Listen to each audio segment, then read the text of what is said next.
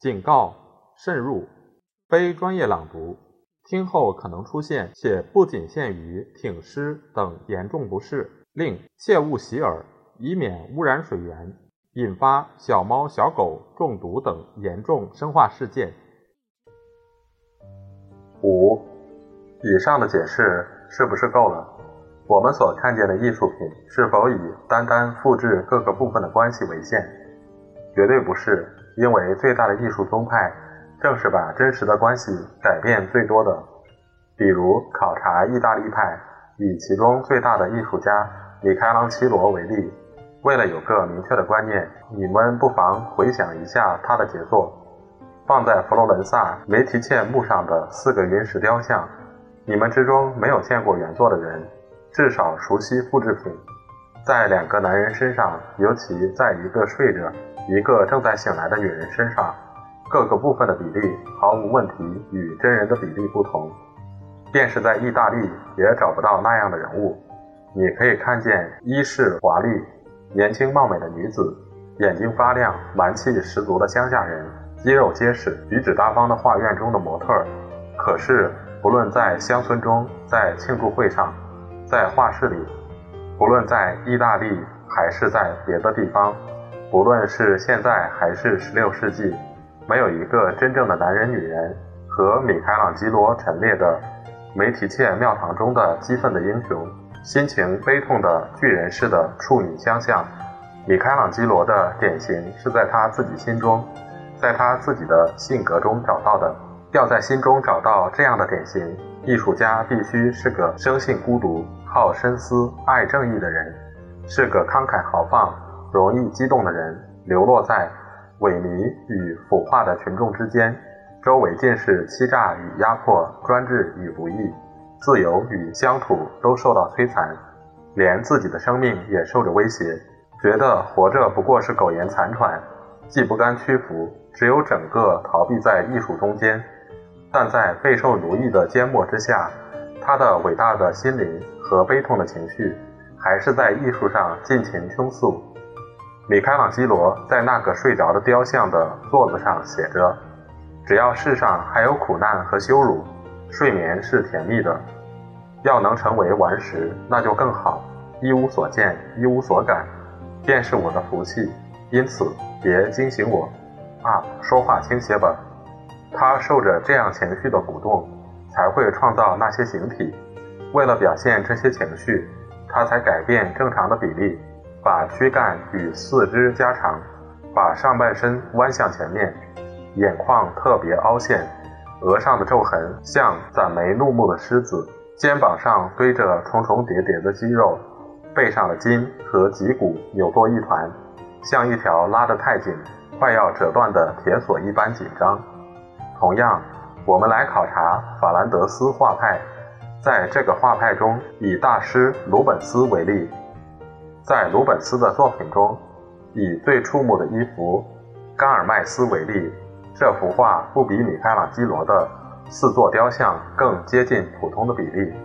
你们不妨到法兰德斯看看真实的人物，即使在他们高高兴兴、大吃大喝的时候，在昂凡尔斯和别处的巨人节上，也只有一些酒醉饭饱的老百姓，心平气和地抽着烟。冷静、懂事，神色暗淡，脸上的线条很不规则，颇像丹尼埃笔下的人物。至于甘尔麦斯画上的那些精壮的粗汉，你可绝找不到。鲁本斯是在别处搜罗来的。在残酷的宗教战争以后，肥沃的法兰德斯受了长时期的蹂躏，终于重享太平。土地那么富饶，人民那么安分。社会的繁荣安乐一下子就恢复过来，各个人体会到丰衣足食的新兴气象。现在和过去对比之下，粗野的本能不再抑制，而尽量要求享受。正如长期挨饿的牛马遇到青葱的草原。鲁本斯自己就体会到这个境界，所以在他大批描绘的鲜艳洁白的裸体上面，在肉欲旺盛的血色上面，在毫无顾忌的放荡中间，尽量炫耀生活的富裕、肉的满足、尽情发泄的粗野的快乐。为了表现这种感觉，鲁本斯画的甘尔麦斯才把躯干加粗、大腿加粗、腰部扭曲。人物才画得满面红光，披头散发，眼中有一团粗犷的火气，流露出漫无节制的欲望，还有狼吞虎咽的喧哗，打烂的酒壶，翻倒的桌子，叫嚷、接吻、闹酒，总之是从来没有一个画家描写过的兽性大发的场面。以上两个例子给你们说明，艺术家改变各个部分的关系。一定是向同一方向改变，而且是有意改变的，目的在于使对象的某一个主要特征，也就是艺术家对那个对象所抱的主要观念，显得特别清楚。诸位先生，我们要记住“主要特征”这个词，这特征便是哲学家说的事物的本质，所以他们说艺术的目的是表现事物的本质。本质是专门名词，可以不用。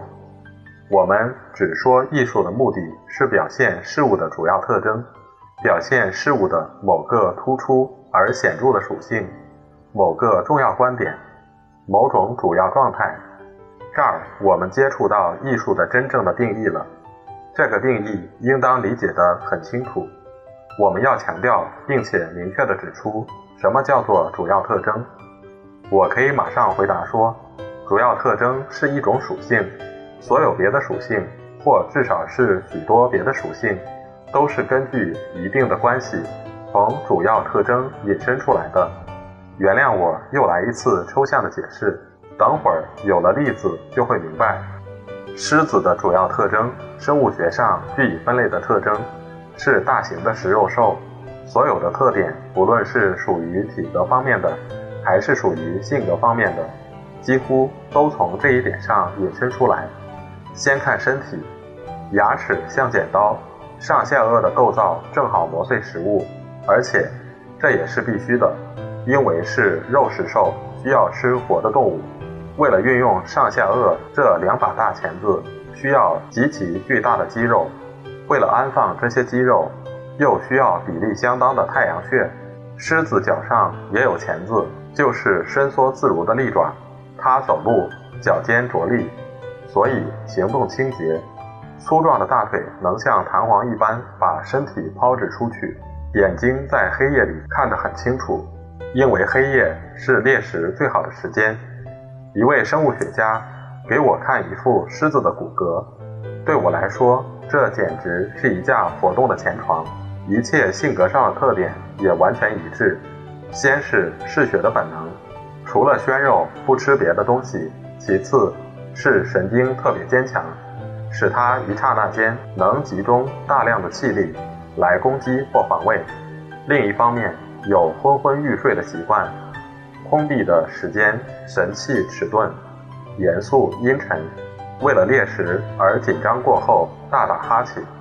所有这些性格都是从肉食兽的特征上来的。所以我们把肉食兽叫做狮子的主要特征。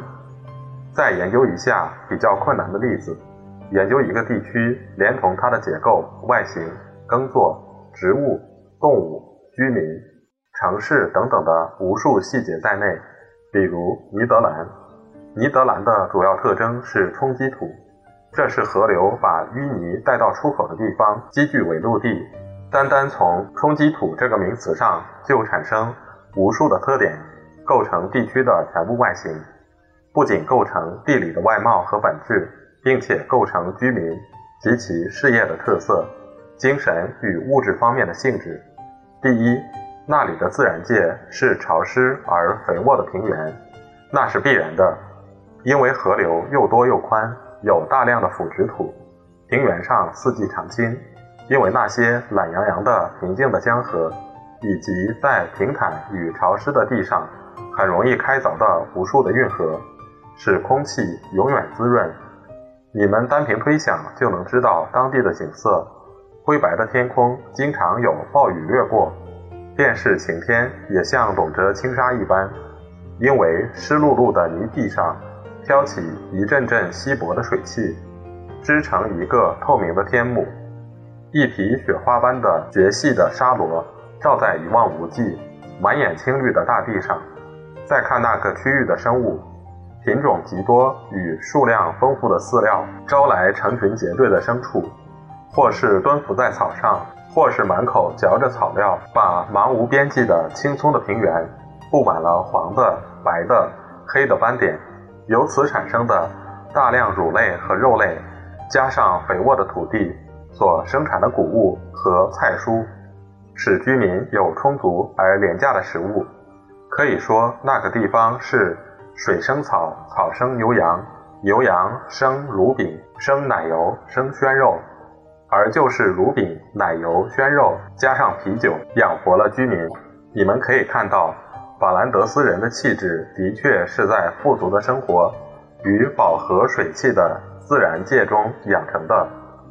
例如，冷静的性格，有规律的习惯，心情脾气的安定，稳健的人生观，永远知足，喜欢过安乐的生活，讲究清洁和舒服。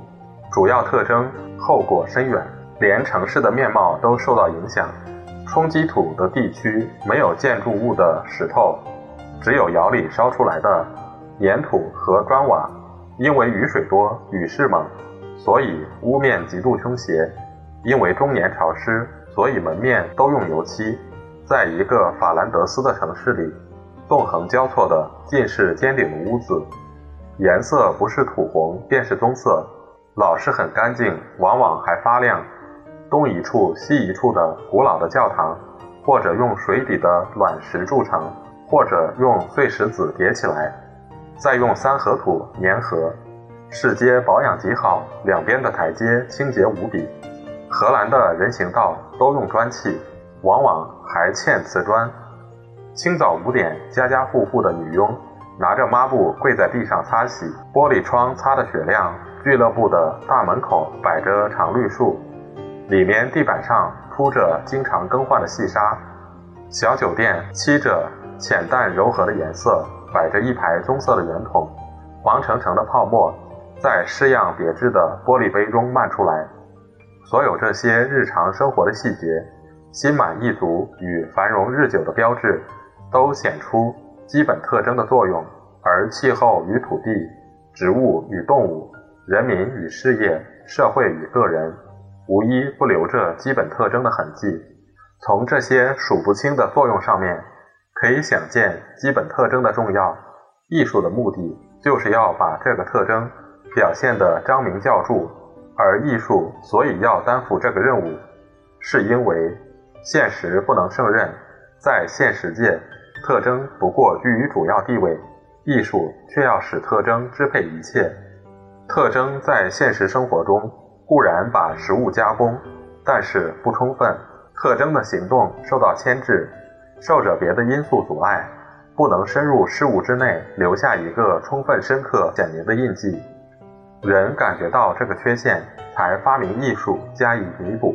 我们仍以鲁本斯的《甘尔麦斯》为例，那些强健的女人、精壮的醉汉、结实的胸脯、肥头胖耳的嘴脸、狼吞虎咽的放肆的野人，在当时大吃大喝的集会上，也许有几个类似的形象。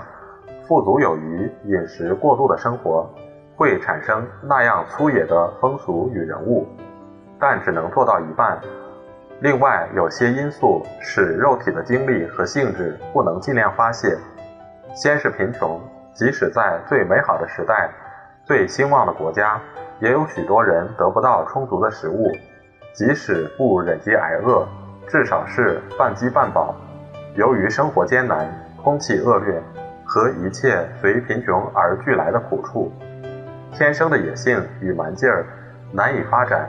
吃过苦的人总比较软弱拘束，宗教、法律、警察的管束、刻板的工作、养成的习惯都起着抑制作用。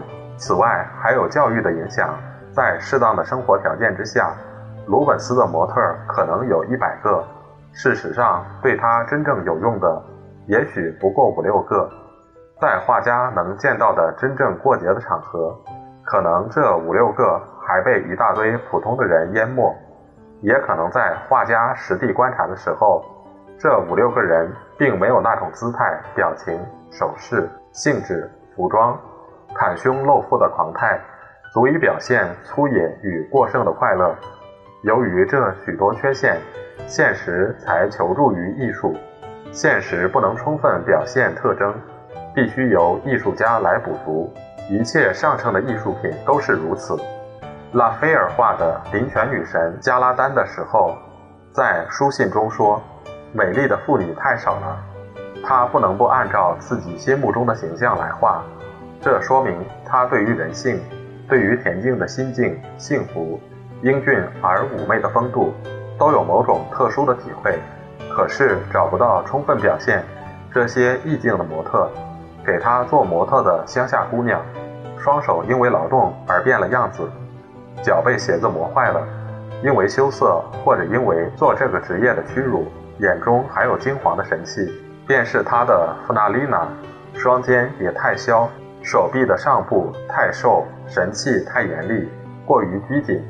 固然，他那弗纳丽娜放在法尔纳式别墅的壁画上，但已经完全改变过。为了改变，他才把真人身上只有一些痕迹和片段的特征尽量发挥。可见，艺术品的本质在于把一个对象的基本特征，至少是重要的特征，表现得越占主导的地位越好，越显明越好。艺术家为此。特别删节那些遮盖特征的东西，挑出那些表面特征的东西，对于特征变质的部分加以修正，对于特征消失的部分都加以改造。现在让我们放下作品，来研究艺术家，考察他们的感受、创新与制作的方式。那仍然与艺术品的定义相符。艺术家需要一种必不可少的天赋，便是天大的苦功。天大的耐性，也补偿不了的一种天赋，否则只能成为临摹家与工匠。就是说，艺术家在事物前面必须有独特的感觉，事物的特征给他一个刺激，使他得到一个强烈的、特殊的印象。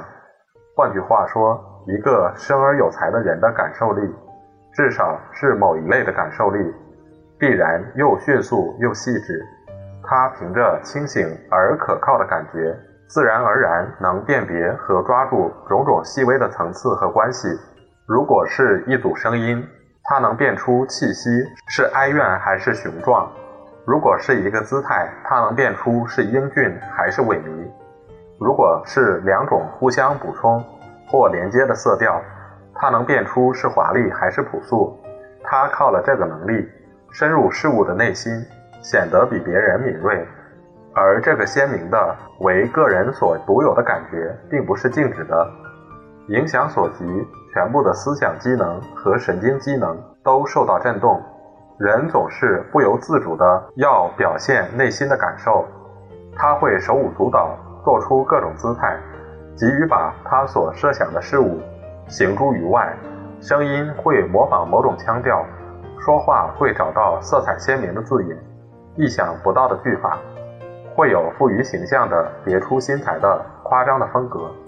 显而易见，最初那个强烈的刺激，是艺术家活跃的头脑把事物重新思索过、改造过，或是照明事物、扩大事物，或是把事物向一个方向歪曲，变得可笑。大胆的速写和辛辣的漫画，就是活生生的例子，说明在一般。富有诗人气质的人身上，都是不由自主的印象占着优势。你们不妨深入了解一下当代的大艺术家、大作家，也不妨以过去的大师为例，研究他们的草稿、图样、日记和书信。他们都是不知不觉地经过同样的程序。你用许多好听的名字称呼他，称之为灵感，称之为天才，都可以，都很对。但若要下一个明确的定义，就得肯定其中有个自发的强烈的感觉。为了表现自己，集中许多次要的观念加以改造，琢磨、变化、运用。现在我们接触到艺术品的定义了。诸位先生，你们可以回顾一下走过的路程。我们对艺术一步一步得到一个越来越完全，因此也越来越正确的观念。最初，我们以为艺术的目的在于模仿事物的外表，然后把物质的模仿与理性的模仿分开之下，我们发现艺术在事物的外表中所要模仿的是各个部分的关系。最后又注意到这些关系可能而且应该加以改变，才能使艺术登峰造极。我们便肯定，研究部分之间的关系是要使一个主要特征在各个部分中居于支配一切的地位。这些定义并非后者推翻前者，而是每个新的定义修正以前的定义，使它更明确，结合所有的定义。按照低级隶属于高级的次序安排一下，那么我们以上的研究工作可以得出一个结论如下：艺术品的目的是表现某个主要的或突出的特征，也就是某个重要的观念，比实际事物表现得更清楚、更完全。为了做到这一点，艺术品必须是由许多互相联系的部分组成的一个总体，而各个部分的关系。是经过有计划的改变的。在雕塑、绘画、诗歌三种模仿的艺术中，那些总体是与实物相符的。六，这样确定以后，诸位先生，我们在考察这个定义的各部分的时候，可以看出前一部分是主要的，后一部分是附带的。一切艺术都要有一个总体，其中的各个部分都是由艺术家为了表现特征而改变过的。但这个总体并非在一切艺术中都需要与实物相符，只要有这个总体就行。所以，倘若有各部分互相联系而并不模仿实物的总体，就证明有不以模仿为出发点的艺术。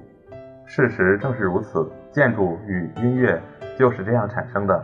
一方面有结构的与精神的联系，比例宾主关系，那是三种模仿艺术需要复制的。另一方面，还有两种不模仿实物的艺术所运用的数学的关系。我们先考察视觉所感受的数学关系。大小物体可以构成一些由数学关系把各部分联合起来的总体。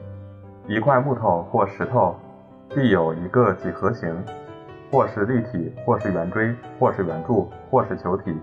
每个形式外围的各点之间都有一定的距离关系。其次，木石的大小可以构成相互关系，比例简单，一见便明。比如高度是厚度或宽度的两倍、四倍，这是第二组的数学关系。最后，木石可以叠置，可以并列，按照由数字关系联系的角度与距离，排成对称的形式。建筑便建立在这种由互相联系的部分所构成的总体之上。建筑师心目中有了某一个主要特征，比如在希腊与罗马时代的宁静、朴素、雄壮、高雅等等，在哥特式时代的怪异、变化、无穷、奇妙等等，他就可以把各种关系、比例、大小、形状、位置，总之一切建筑材料的关系，也就是某些大小的关系，加以选择配合，来表现他心目中的特征。在肉眼看得见的大小之外，还有耳朵听得见的大小，就是说音响振动的速度。既然这些速度也是大小，当然也能构成由数学关系联系起来的总体。第一，你们知道，一个乐音既非噪音，是物体的速度平均而连续振动的结果。单是速度平均这个性质已经构成一种数学关系。